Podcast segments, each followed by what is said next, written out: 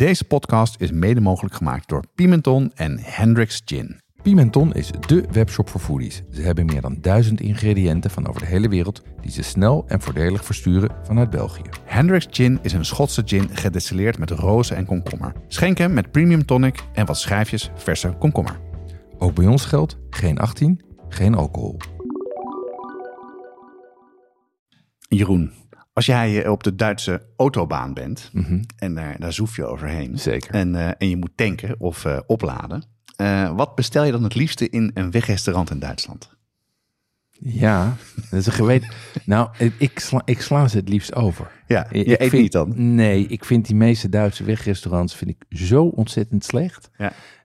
dat ik dat, die treurigheid daar, die, ik, ik rij liever in één keer door en, en doe eh, ofwel eet nog wat in Nederland, ofwel eh, ga naar Oostenrijk. Ik vind de wegrestaurants in Duitsland echt, echt heel slecht.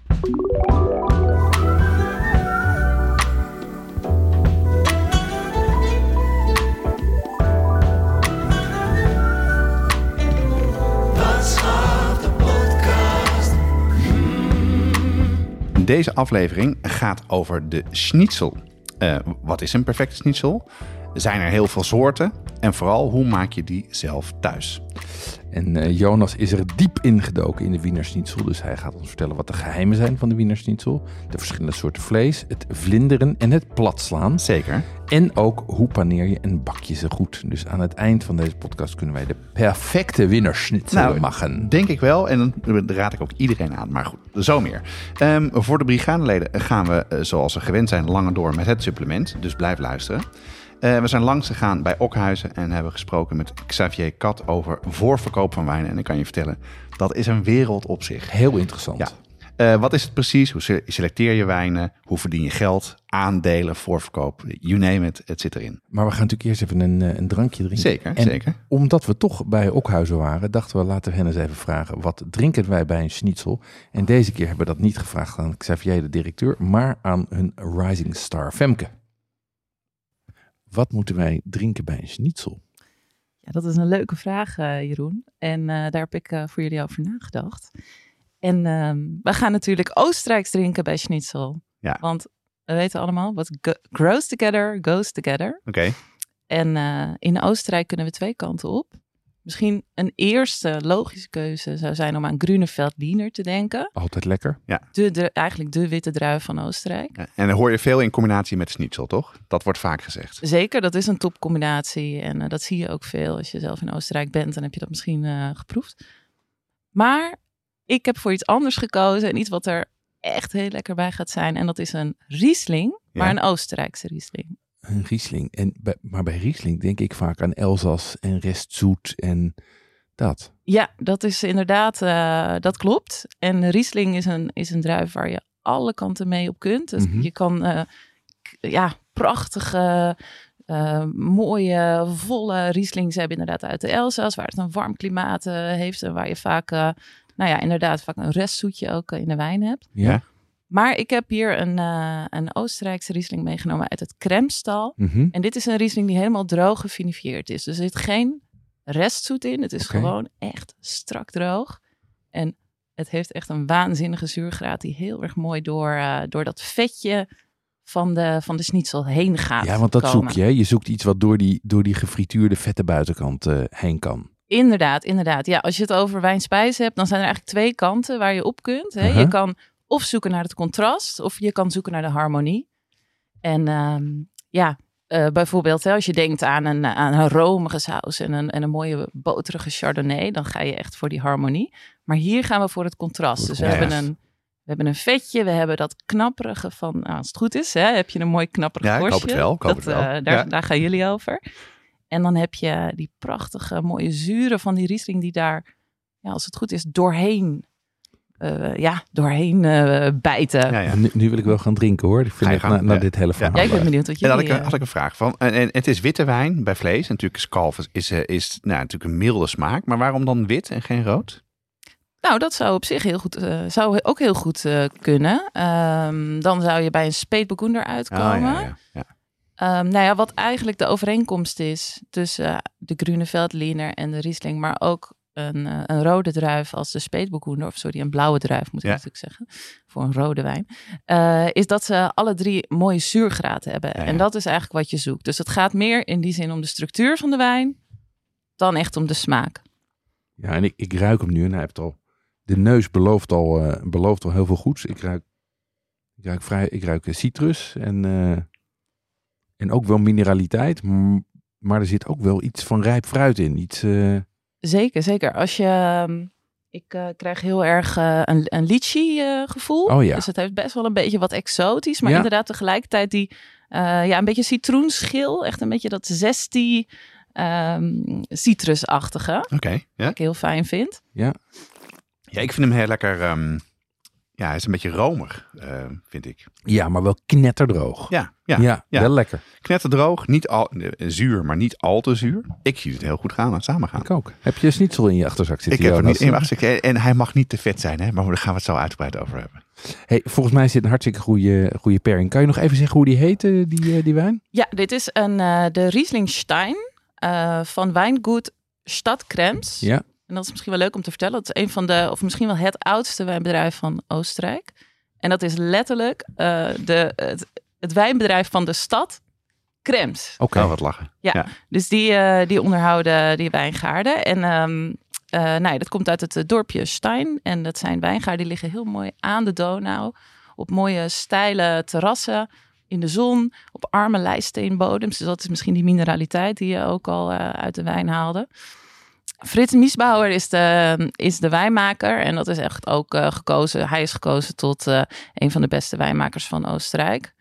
Dus dat is echt een topwijnmaker. En eh, ja, een heerlijke wijn. Ja. ja, misschien nog even goed om erbij te zeggen. wij schenk hem niet te koud. Oké. Want nou ja, we hebben die mooie uitbundige aroma's die we net al roken. En die komen eigenlijk niet helemaal goed tot hun recht als je de wijn te koud schenkt.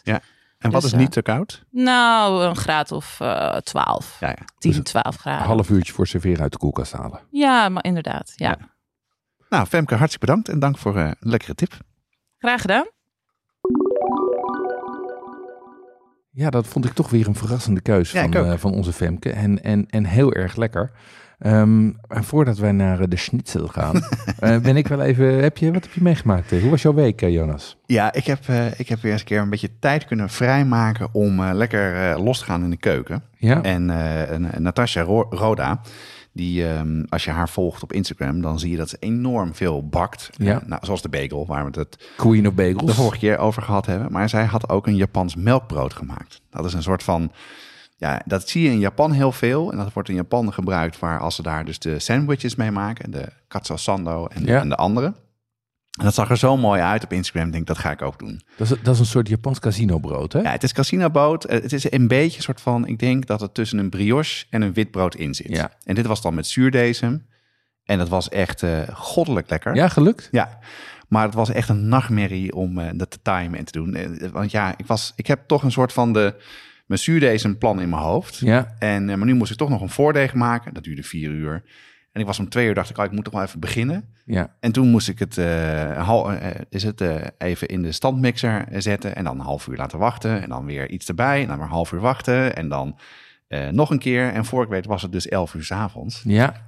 En, en toen moest ik nog eh kleine dingetjes rollen. En ik had een bakblik gekocht. Ik denk, nou heb ik nou een groot bakblik gekocht. Want dat, dat paste er allemaal niet in. Mhm. En toen zat ik te rekenen. Oké, ik moet dus, het moet nog 11 uur reizen. En hoe laat moet ik bij mijn moeder zijn? Want ik had het voor, voor Pasen gemaakt. Dat was over 11 uur. Dus ik dacht s'avonds om 12 uur ik naar bed ging. Nou, dit wordt helemaal niks. Maar goed, ik heb toch even in de oven gezet. eh kommetje kokend water erbij. De temperatuur een beetje goed omhoog laten komen. En de volgende ochtend helemaal klaar. In de oven, echt fantastisch. Ga ik Leuk. vaker maken. Maar dan ga ik of op tijd beginnen. Ja. Of ik ga toch even kijken of, eh, of ik het niet met gist ga maken in plaats van het zuurdesem. Dat maakt het wat simpeler. Maar eh, de link staat op de show notes voor als je het zelf wil proberen. Leuk. Leuk. Goeie. Verder? Ja, verder ben ik een, eh, een weekendje in Antwerpen geweest. Mijn vrouw moest daar werken en die zei van nou, ik heb een plek via mijn werk geregeld. Komen jullie ook? Dus ik ben met mijn zoon daar naartoe gegaan. Het was heel kort, maar we konden daar net borrelen, avondeten en ontbijten. En dat Ja. heb ik daar heerlijk gedaan. Ehm, eh, we hebben gegeten bij Schnitzel.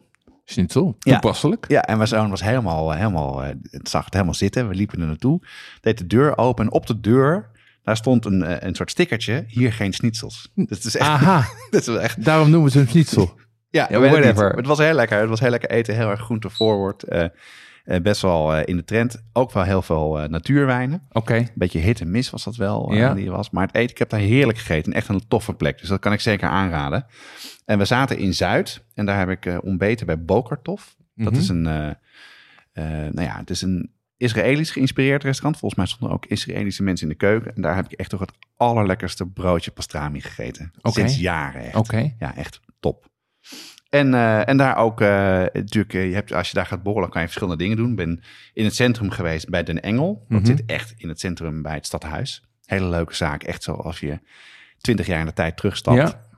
Met allemaal foto's aan de muur, et cetera. En bij Hopper, dat is in Zuid, ook erg aan te. Heel Dus dat was heel leuk. Leuk. En jij? Ik was met, eh, met Pasen was ik in Zeeland en eh, daar zijn we even oesters gaan plukken. Ja, En, want jouw eh, de familie van je vrouw woont ja, in de Zeeland. hè? schoonfamilie woont in Zeeland en daar waren we dus in, in Middelburg. En we hebben daar inmiddels één of twee goede oesterplekken. En dat was, ik was weer vergeten hoe leuk dat is. Maar Oh ja, het, is, ja. ja. het is ideaal. Ik bedoel, je parkeert je auto tegen de dijk aan en dan ga je met een emmertje, klim je eroverheen. En een half uur later sta je met 100 oesters Dat is thuis. zoveel. Ja, ik heb, ik, heb, ik, heb 100, eh, ik heb twee emmers meegenomen. Ja, ja. En die vervolgens aan iedereen uitgedeeld. Eh gisteren de laatste opgegeten. In, heb ik oester Rockefeller meegemaakt met ons eigen recept. En ik was weer vergeten hoe makkelijk en hoe leuk dat is. Ja. En hoe wonderlijk het is dat je gewoon in een half uurtje zeg maar eh 100 oesters bij elkaar scharrelt. Ja, we hebben een hele aflevering gemaakt over oesters, hè, waar heel veel informatie op staat. Wat zou er weer de tijden waarop je zelf, zelf kan plukken? Dat loopt dus nu af, maar Ja, wanneer kan je weer beginnen? Eigenlijk als de R in de maand zit kan je plukken. Dus eh, van september tot en met, eh, tot en met april. Dat is eh, de richtlijn. Ja. Ehm, en je mag gewoon plukken. En je mag gewoon in Zeeland overal plukken. En het goede is, ze blijven ook lang goed. Hè? Want ze zijn vers. Ja, Dus ze zitten onder in de koelkast. Blijven ze, blijven zo'n week, anderhalve week goed. Dus, en ik heb weer vrienden in de buurt gemaakt. ja, heel goed. Ja. dus dat was heel leuk. Ehm, en oh ja, waar ik het ook even over moet hebben, is mijn bezoekje aan eh, Kaasfort Amsterdam. Mhm. Eh, dat, is een, eh, dat is een ontzettend leuk initiatief van, ehm, eh, van een kaashandel. Die hebben een oud fort van de, de ehm, verdedigingslinie, van de waterlinie van Amsterdam in gebruik genomen. Als wat dan? Als, als, om kazen te laten afrijpen. Oh ja. Dus wat hij- Affineren. dat, hè? Affineren, precies. En we hebben natuurlijk die kaasaflevering gemaakt. Ehm, en wat deze, wat deze man doet, die koopt dus door heel Europa, of door heel Nederland eh, eh, en in eh, Frankrijk koopt hij de beste kazen. En die laat hij daar rijpen. En het Ah, mooie is dat hij per kamer heeft hij, een, hij heeft dus iets van negen of tien grote kamers. zijn van die ondergrondse, bijna grotten. Nou, gaaf. Ehm, en voor elke soort kaas heeft hij een andere kamer. Dus hij heeft een wit schimmelkamer en een rood schimmelkamer en een blauw schimmelkamer en een Nederlandse kamer. En daar heeft hij dus allerlei hele specialistische kazen liggen die hij nou op perfecte rijping eh, eh, en laat, eh, tot perfecte rijping laat komen. Ehm, het was ontzettend leuk en, en ja, ik vind dit een, een- een- prachtig om te bezoeken, want je gaat daar dus in en dan zie je een rij kamer na kamer zie je daar met eh, de meest bijzondere kazen. Ja, Dus ja. Het is echt een, eh, een aanrader. Hey, en waarom dan aparte kamers per, per soort kaas? Is, dat dan, is, het de, de, is het dan anders qua luchtvochtigheid en temperatuur? Ja. Of zijn die schimmels die dan niet... Ja, ja en ja. oh, Ja, juist. Precies. Wat hij dus wil is dat, dat elke soort heeft natuurlijk zijn eigen ideale temperatuur en luchtvochtigheid. Dus Ja, dat ja. is geregeld. Ja. En bovendien gaan die schimmels gaan ook een beetje in de wanden zitten. Dus hij heeft daar bijvoorbeeld een, ehm een comté liggen die die relatief jong haalt en die die vervolgens hier met een eigen schimmel Oh, cool, laat, eh, laat affineren. Ja. Ehm, en dat proef je ook. Dus dat is echt. Dat was lekker? eh, dat was ontzettend lekker en, en eh, een fantastische wereld. En hij, dit is echt een gepassioneerde kaasliefhebber die ook alleen maar wil werken met mensen die, laat ik zeggen, ambachtelijke kazen van rauwmelks maken. En ja, ontzettend leuk. Nou, klinkt hartstikke goed. Verder hebben we weer een aantal nieuwe recensies van kookboeken op de website staan. Waaronder eentje die door Annelies is gemaakt. eh, de mas- het kookboek Masterclass Bakken. En daar heeft ze enorm veel uitgekookt. En eh, een van de dingen die ze daarover zei, dat het een aanrader voor de hobbybakker is. Die van klassieke en traditionele baksels houdt. Dus voor beide is daar iets in te vinden. Dus eh, nou, je kan zelf de uitgebreide recensie en de side-by-side foto's bekijken. Die staan bij ons op de site. En de recepten meestal, als we, Precies. die, als we die krijgen van de uitgevers. Ehm, en die staan op, uh, op watschapdepodcast.com slash kookboeken.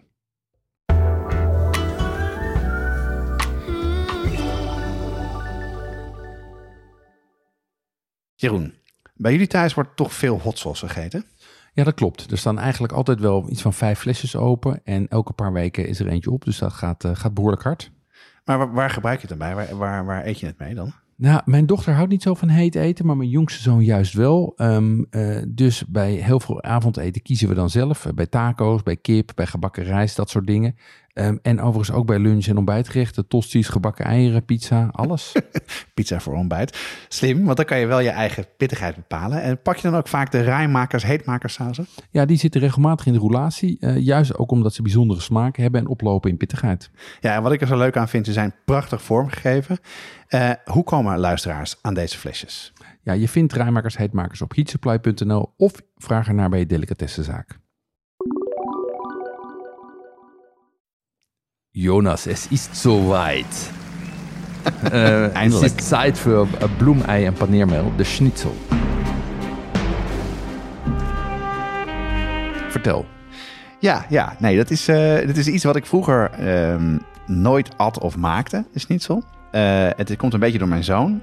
Als wij in Duitsland zijn ehm, en we zijn in een bierhal, wat dan ook, waar Uh-huh. eh, dan traditioneel Duits eten wordt gesfeerd, dan is het eerste wat hij altijd doet als er op de kaart schnitzel staat te bestellen. Ja, Altijd een kind zo blij. Afgelopen zomer in, eh, in Italië kreeg hij een mega eh, versie uit Italië. Ehm, en wat ik merkte gewoon, het is, een, het is een heel simpel gerecht, maar het is niet simpel om goed te krijgen. En dan word ik toch altijd enthousiast en dan wil ik het graag erin duiken en mee aan de slag gaan. ja, die zijn het leukste. Ja, ja, die dat- lijken simpel en zijn het Ja, niet. ja, en dat heb ik dus gedaan. Ik heb eh, veel schnitzels gebakken, uitgeprobeerd, technieken uitgeprobeerd. Eh, mijn zoon was blij en die was ook een hele kritische jury. Het was heel leuk om te zien. Dus ik had eh, de eerste keer allemaal verschillende dingen gedaan. En dan moest ik een beetje in de gaten houden. Wat was nou de eerste, tweede, derde? En toen, ja pap, ja nee, dat is toch wel, dat is een beetje zuur. Ja, ja de korst is goed. En eh die was echt super serieus. En, eh, en heel blij, want uh, Heel goed. En, en allemaal kritisch gereviewd doet. Ehm, zullen we eens even terugkijken naar, naar die schnitzel? Waar, waar komt die eigenlijk vandaan? Ja, dat, dat is natuurlijk met eten altijd een verhaal van... jij zegt vaak, wat het mooiste verhaal is, dat blijf je onthouden. Zo is het. Ehm, en als je hier een beetje research naar doet, dan kom je één verhaal komt altijd terug. Namelijk dat het eigenlijk uit Milaan komt. Ja. Want er is eh, in een decreet wat geschreven is door de aartsbisschop van Milaan in 1148. Ja. Daarin staat, er was een ruzie geloof ik tussen, nou ik weet niet precies hoe het in detail zit. Maar er werd dan eh, eh, voorgeschreven wat dan een diner moest zijn. En daar kwam dan dit gerecht dan naar voren. Oké. Dus het Eh, bestaat al duizend jaar. Ja, dat zeggen ze. En dan, dan is er een verhaal dat er dan een, een veldheer van Italië naar Wenen gegaan is en meegenomen is. Nou, dat schijnt allemaal niet waar te zijn. Maar Oké. goed, het komt voor in, in Milaan. Hè, Ja. eh, en het komt vooral voor in Wenen, Ja. eh, in, in Oostenrijk. En daar komt het al sinds de 18e eeuw voor in kookboeken. Het is ook echt wel, zeker in die tijd was het een chic gerecht. Ja. Wat je vooral had op feesten of als je geld had of op, op, op vakanties. En ik denk wel, en dat is waar ik het voornamelijk over wil hebben, de bekendste versie, namelijk de Wiener Schnitzel. De de bekendste versie. Maar er is toch maar één schnitzel. Er is nur die Wiener schnitzel. Nee, er zijn er veel meer. Want Oh ja? ja, je hebt dus de Wiener Schnitzel, die kennen we denk ik allemaal. Ja. Eh, maar we hebben ook de coteletten à la Milanese. Dus eigenlijk waar we het net over hadden. Ja, dat, ja, maar die is veel groter. Ja, die is veel groter, is vaak met bot. Is vaak Oh ja. ook de cotelet. Ja. Het is een ander stuk vlees dan, daar zullen we het zo over hebben. Maar, ehm, en hij is meestal, plat, meestal niet platgeslagen, maar soms ook wel. Die cotoletto milanese. Ja, ja. en eh, nou, die, die komt in Italië veel voor. In Milaan dus. Mhm. Maar je hebt natuurlijk ook de Japanse versie, de tonkatsu. Ja. Eh, komt er heel veel voor. Eh, die is wat dikker. Daar gebruik je ander paneermeel voor, namelijk panko, wat wat crispier is. En dat eet je anders, dat snij je in reepjes. Ehm, maar je hebt ook de jegersnitzel of de jagersnitzel. Oké. Dat is namelijk een schnitzel met een saus van champignons. En Ja. dan doe je heel veel moeite om een mooi, mooi soort van korstje te krijgen wat eh, crispy is. En dan gooi je dan een klet saus overheen. Oh, dat is wel gepaneerd ook. Ja, dat is wel gepaneerd. Ja. Oké. Ja, en dan heb je ook nog de Hongaarse schnitzel. Die is ook Ja. gepaneerd. Maar dan zit er paprika poeder door het paneermeel heen. En natuurlijk heb je de cordon bleu met ham en, eh, en kaas er nog bij. Is dat familie ook van de schnitzel? Ik weet het niet, maar dat kom je wel tegen. Dus je hebt heel veel versies en je ziet het ook dit. Ja, natuurlijk in, ehm, in Portugal wordt natuurlijk veel dingen eh, worden er eh, gepaneerd. En dat zie je eigenlijk ook natuurlijk met de fried chicken afleveringen wat Ja. ook gehad. Dus het gebeurt veel. Maar als je het hebt over eh, de versie met kalf of varkensvlees, dan, eh, dan zijn dit wel de, de meeste die je tegenkomt.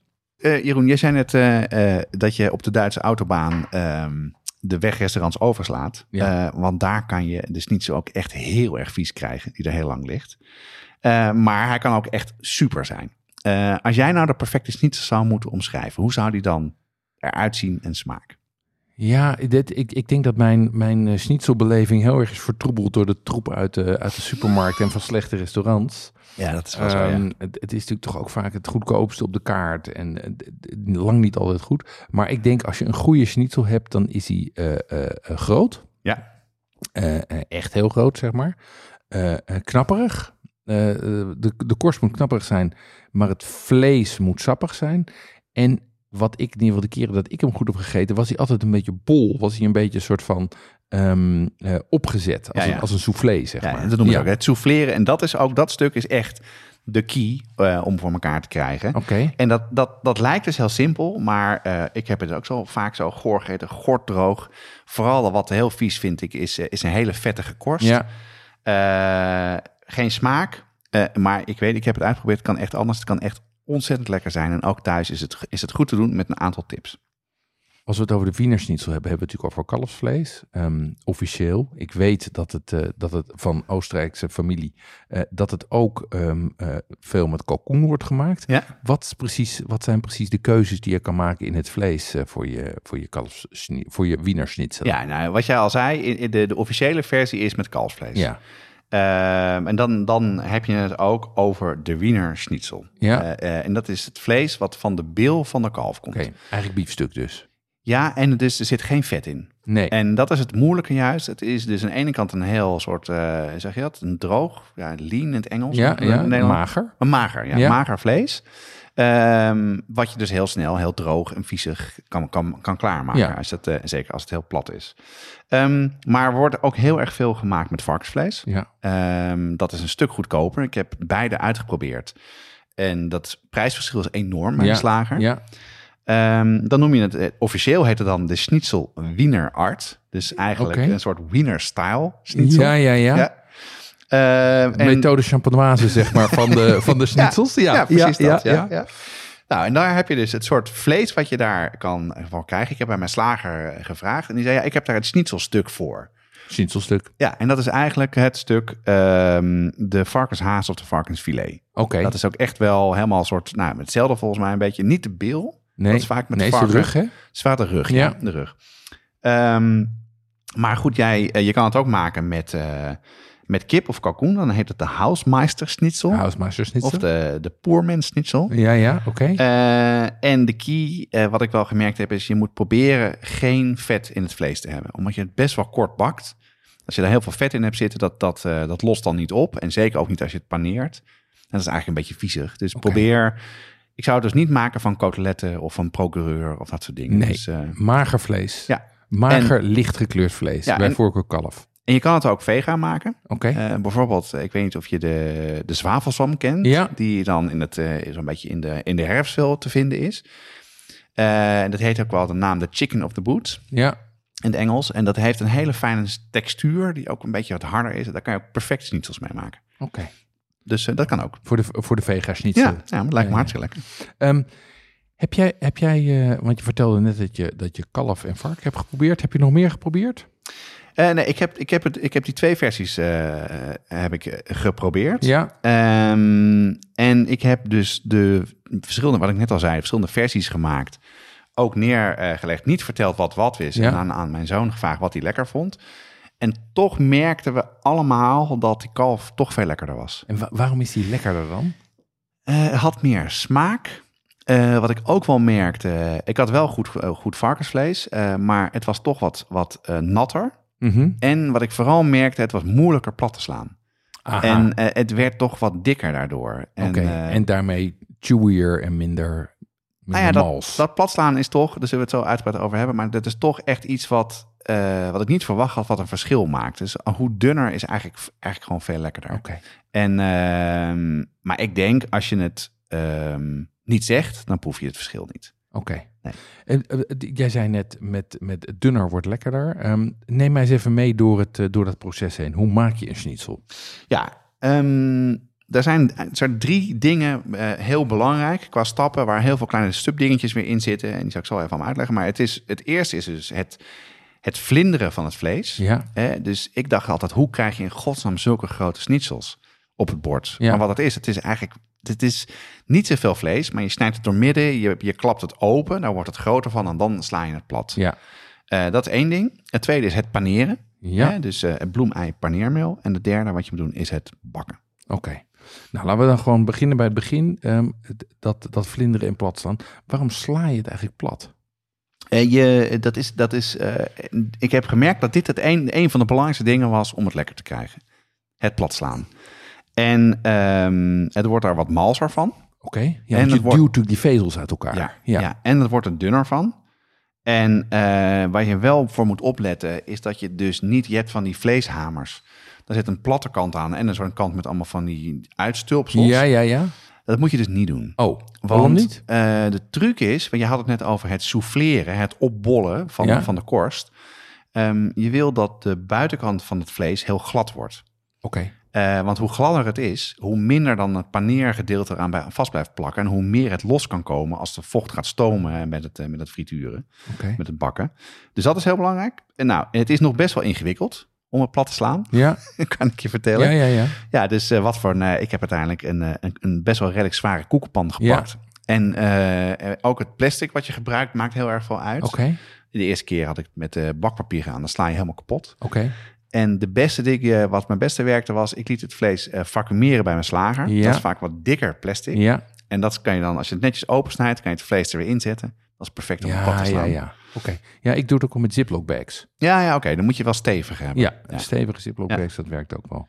Ehm, en, en hoe dik sla je het dan? Ja, dat is dus echt best wel dun. En eh, in, in, in, in Wenen, de Wiener Schnitzel, daarvan zegt men dat het 3 tot 6 millimeter moet zijn. 3 tot 6, dat is echt, dat is Ja, dat is- echt heel dun. Ja, dus ik denk dat ik het een centimeter heb gedaan. Oké. Eh, en daar waar het dus min, min- eh, ja, een beetje lui werd of minder lukte en toch ging eten, merkte ik meteen dat het te, te vlezig wordt, Ja. te veel wordt. Dus Ja, eh, maar dat zijn ook die smerige supermarktschnitzels. Ja. Die- zijn dan te dik en dan te dun en dan niet goed gepaneerd.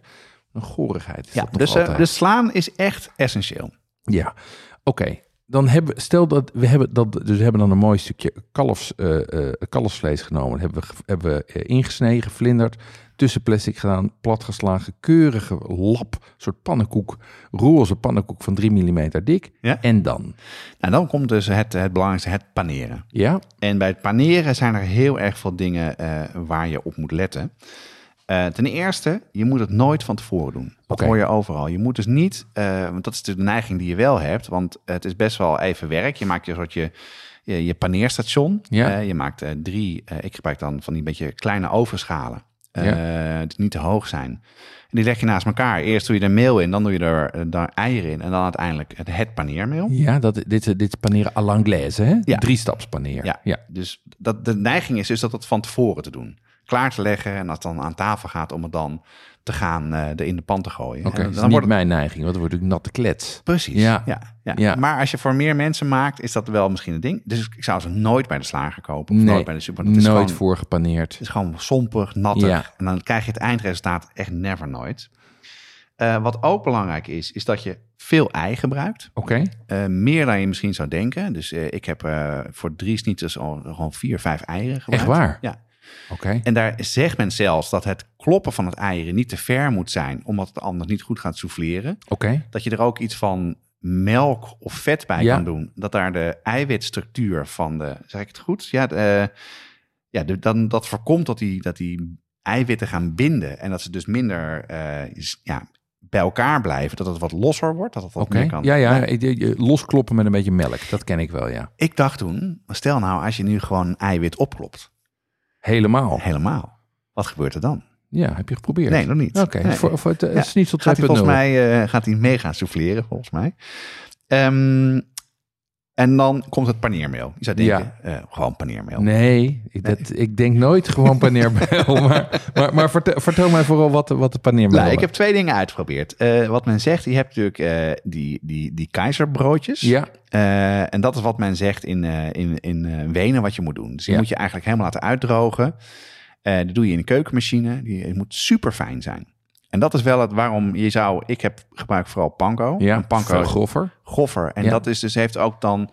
dat is poreuzer. Ja. Eh, daar kan dus ook het vet meer doorheen komen. Ja. En je wil dus dat die laag helemaal afgesloten is. Aha. Dus het moet super fijn zijn. Oké. Dus het is best wel de moeite om het dan ook nog even in een keukenmachine te doen, te zeven, zodat het echt super fijn is. Wacht even, je panko in een keukenmachine. Hè? Ja, je zeg kan je dat pakken zeg doen, je maar ik zou Ja. dus, je, Ja, ik heb dus eh, die keizerbroodjes in de oven gedaan, eh, helemaal droog gemaakt, eh, in de keukenmachine gedaan, eh gezeefd, nog een keer in de keukenmachine gedaan. Dus het is super fijn. En dan heb ik dus een versie met keizerbroodjes en een versie met paneermeel uit de supermarkt. Ik weet dat mijn, die Oostenrijkse familie, die nemen dus de speciale zemmelbreuzel, nemen ze mee uit Oostenrijk. Daar verkopen ze in de supermarkt, heb je daar eh, Ah. Oh ja. speciaal paneermeel voor je Ja, schnitzels. ja. Ja, Ja.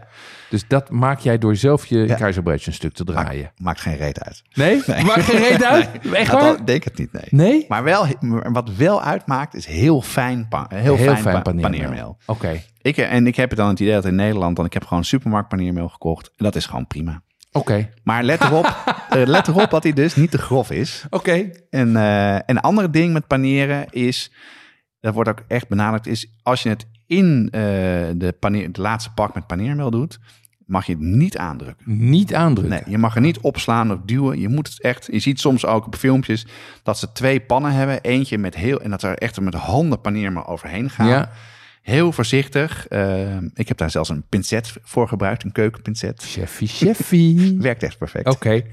Ehm, en dan meteen in het vet. Ja, en dus ja. het aandrukken, want je, met alles wil je voorkomen. Het platstaan van het vlees. Het vlees moet dun en glad zijn. Ja. Genoeg eieren, zodat er genoeg vocht in zit.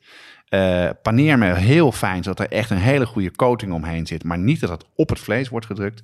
Dat maakt dus allemaal enorm veel uit. Oké, ja, dat is interessant, want, want eigenlijk is paneren natuurlijk een tweeledige techniek. Hè? Enerzijds wil je, wil je dat je een soort van de crunch krijgt van die korst. Ja, En ja. tegelijkertijd wil je dat hij, in ieder geval bij dit paneren, dat je hem helemaal afsluit. Dat het eigenlijk een, een, een beignet is, een, een, een omhulling is. Ja. Zoals je bij een, bij een appelflap of wat dan ook, ook zorgt dat hij helemaal omsloten is. Ja, of papillot, wat je ook Ja, kunt. want dan krijg je dat hij stoomt. Dus Ja. dat vet komt helemaal niet bij het vlees. Het is alleen stomen in dat, in dat, eh, eh, in dat envelopje. En daarom gebruik ik natuurlijk ook dat fijne paneermeel. Dat is interessant, want ik was, zou geneigd zijn te zeggen... ik gebruik mijn eigen zuurdesem eh, paneermeel of ik gebruik mijn panko. Maar hier is dus juist gewoon de supermarkt, de supermarkt paneer. De fijne paneer is gewoon goed. Ja, of, of, of als je broodjes, afbakbroodjes hebt of zo, die gewoon oud en droog zijn. Eh, maar maal ze dan heel fijn. Nice. Heel fijn is echt wel de key. Nice, ja. Ja, wat overigens wel een bijkomend voordeel is, wat de, waarom de supermarkt ook zo dol zijn op eh, paneren, is dat je natuurlijk ook gewoon heel veel volume toevoegt aan je vlees. Hè? Dus je hebt relatief weinig vlees nodig voor een groot stuk eh, gepaneerd. Ja. Want als je op de verpakking kijkt van zo'n schnitzel, zie je dat vaak wel 30 of 40 procent gewoon anders is dan vlees. Ja, en heel veel vocht wat er, wat er, wat er inzuigt. Maar goed, dat vlinderen, dat maakt dus... dus dat- ik dacht altijd, je eet een enorm stuk vlees.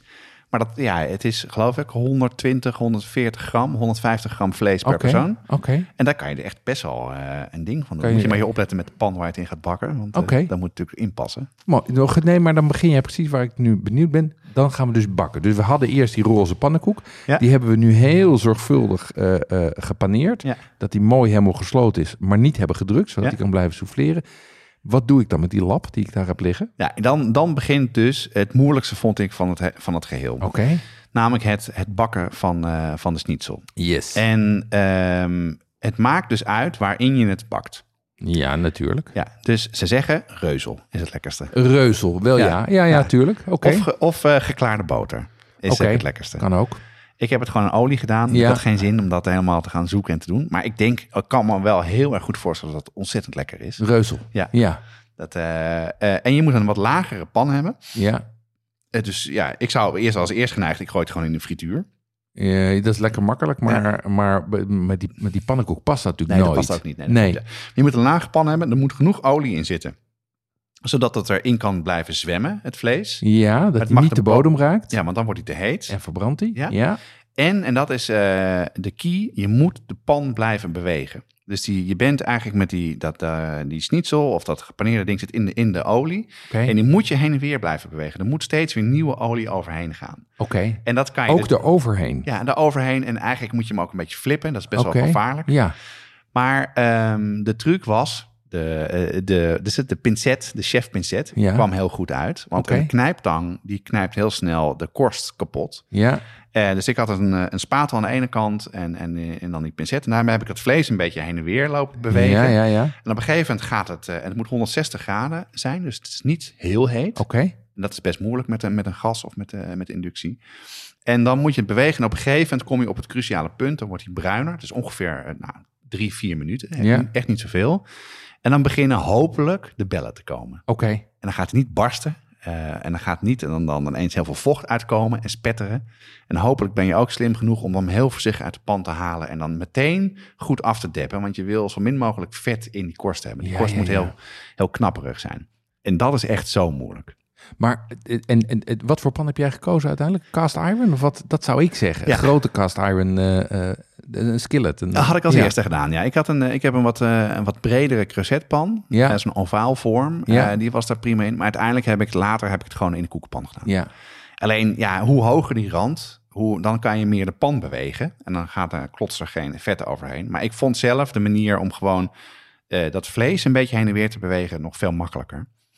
En dan eet je het meteen op. En dan is het echt, nou, ja, dan denk je van eh, dat, dat dat dus uit je eigen keuken komt. Dat werkt echt perfect. Het, doet mij een beetje denken aan tempura. Als ik het zo hoor. In, laat ik zeggen, hoe, hoe nauwkeurig het kijkt Ja. met het paneren, meteen opeten. Want dit, Ja. nu begrijp ik ook, dit, je moet niet een grote stapel, als een stapel pannenkoeken, van die schnitzels op elkaar leggen. Je moet meteen eten. Ja, meteen het er is wel. Ik heb ook wel gemerkt, want ik heb, eh, ik heb het één keer eh, gewoon één versie gemaakt en een paar keer voor het avondeten. Ehm, heel even laten liggen, dat hij goed uitlekt, dat hij Ja. wel temperatuur houdt, maar knapperig wordt en niet sompig. Dat maakt wel, dat is wel prima.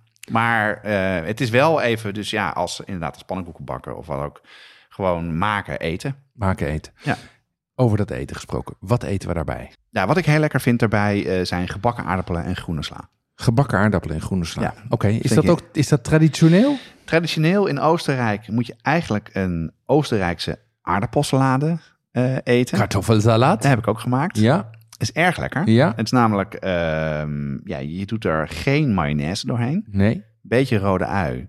eh, en wat bouillon, wat kippenbouillon. Bouillon door Ja. je eh, aardappelsalade. Heel klein beetje. Oké. In, dit, in dit recept eh, was het eh, 100 milliliter. Dat is Oké. best wel wat. Ja, En, en dat gaat door je vinaigrette, zeg maar. Of, Ja, en door je vinaigrette. Je, maakt je doet... eh, ehm, dit recept is het zo, en ik zal dat op de site zetten... ehm, dat je de, zodra de aardappel klaar zijn... doe je er een beetje wat azijn overheen. ja, Eh, en dan laat je ze even afkoelen. En als ze lauw warm zijn, dit wil je wel lekker lauw warm eten. ja. Dan doe je de vi- vinaigrette doorheen. En dan eh, zit er ook wat bieslook en eh, verse rode ui. En dat roer je goed door. Het moet wel een beetje een soort van soort tussenconsistentie worden. Ja, ja, Dus ja. Dat, je een beetje- be- dat er een beetje zetmeel loskomt, Ja. dat het een beetje bindt. Ja, Ja. dat is wel lekker hoor. En dat zo. is echt heel erg lekker. Ja, dat ja. kunnen ze wel, die Oostenrijkers. Ja, en wat je er verder nog bij, eh, bij eet, is ehm, ze maken soms een komkommersalade met dillen. Ja, zeker. En je leest vroeger nog wel dat er een rode bessenkompot bij zit. Oh ja, dat heb ik ook wel eens gehad. Zo'n zo'n schep jam erbij. Ja, ik vind dat niks. Of Nee. spetel.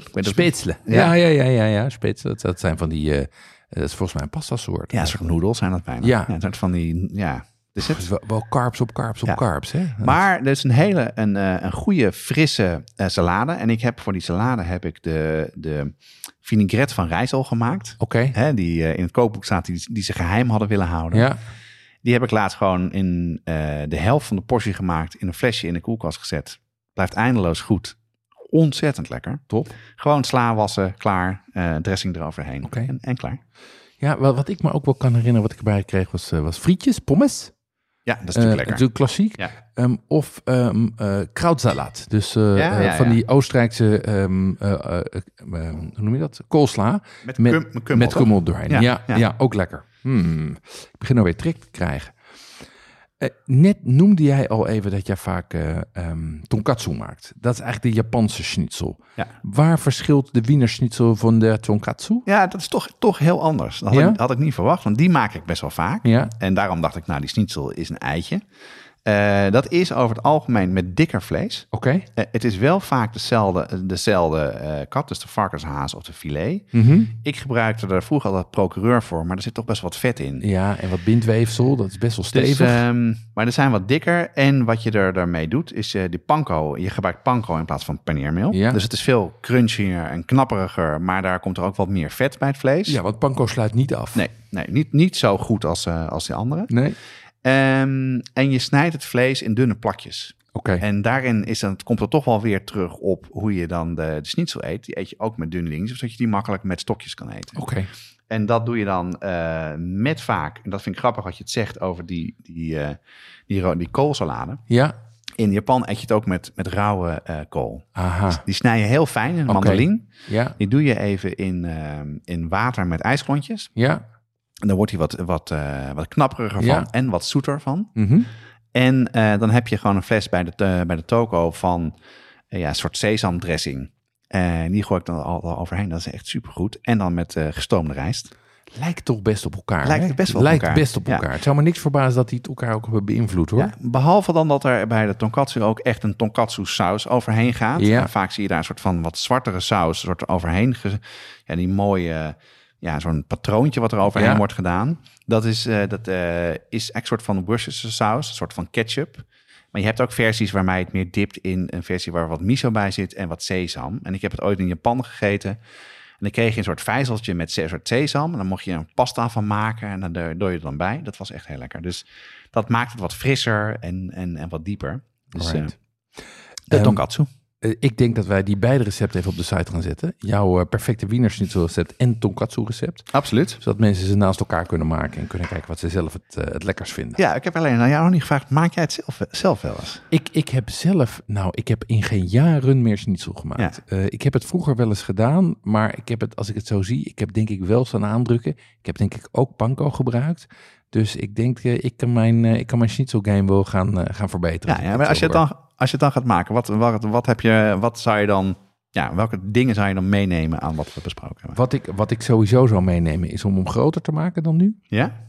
Ehm, ik zou hem, tot nu toe frituurde ik hem altijd. Ik zou hem dan inderdaad in de skillet gaan bakken. En dus ander paneermeel. Dus dat zijn mijn, eh, dat zijn mijn belangrijkste overwegingen. Maar ik vind het wel een goed idee, want ik denk dat het ook, eh, ook wel hartstikke lekker is. Ja, en, en als, je het dus, eh, als je het dus van tevoren klaarmaakt, eh en dat heb ik dus laatst gedaan, dat vlinderen heb ik even tussen de middag gedaan, weer in dat plastic, met, met plastic afgedicht, eh, in de koelkast gelegd. Eh, dan is het eruit halen, station klaarmaken en dan heb je het best snel op tafel, want die aardappelsalade is klaar. Eh, die eh, die eh, frietjes zijn misschien klaar en een salade. Dus ik zou zeggen, probeer het zeker, want dat is ontzettend lekker. Laten we het toch even samenvatten. Hoe maak je thuis de perfecte Wiener Schnitzel? De overhoring is begonnen, ja. Ehm, eh, eh, ik... Allemaal doen voldoende! Die hebben we net voor. Ehm, nee, het begint bij... Oh nee, toch niet. nee, toch wel. Goed. Het, begint het begint natuurlijk bij goed vlees. Ja. Ehm, eh, eh, kalf of varken of ehm, wat ik dan ga doen is kalkoen. Ehm, dan is vlinderen en platslaan cruciaal. Dan maakt het vlees malser en het geeft een beter eindresultaat omdat het beter souffleert.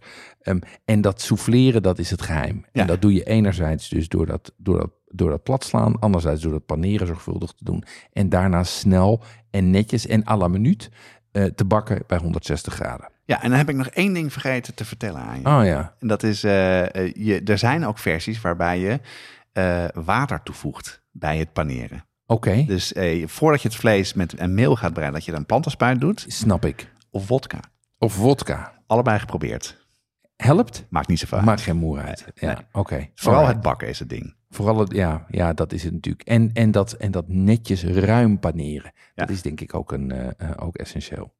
Oké. En eh, wanneer gaan jouw zoons dan eh, de uh, bloemei paneermeel schnitzel eten? Nou, ik denk dat ik ze vooral aan het werk ga zetten om het zelf te doen. Ik heb gezien hoeveel werk het is. Ik ga dat allemaal outsourcen. Heel goed. Voor de luisteraars van de gratis podcast zit het erop voor deze aflevering. Eh, voor de brigadeleden praten we nog wat langer door in het supplement. In het eh, supplement praten we over de voerverkoop van wijnen. Met eh, Xavier Kat van Okhuizen. Hebben we het erover hoe dat dan werkt. Wat is het precies? Hoe selecteer je die wijnen? En hoe zit de wereld erachter in elkaar? Ehm, hij geeft ons wat tips over hoe je daarmee kan beginnen. Ehm, vooral in Bordeaux, maar ook welke gebieden zijn er nog meer. En heel veel andere weetjes over het kopen van wijn. En als je dat ook wil luisteren, dan kan je lid worden van de brigade. Ga dan naar petjeaf.com slash podcast en meld je aan. Deze podcast wordt gemaakt door Jeroen Doucet en Jonas Nouwen. Met speciale dank aan Femke Pruis en Xavier Kat voor de wijntips. Het team bestaat verder uit Natasja Roda, Corianne Straathoff, Annie Tazelaar, Paul Veldkamp, Cato van Paddenburg en Jesse Burkunk. De prachtige muziek is gecomponeerd door Nico Brands en Ton Dijkman en uitgevoerd door Mel en Vintage Future. Tjus! Wiedersehen!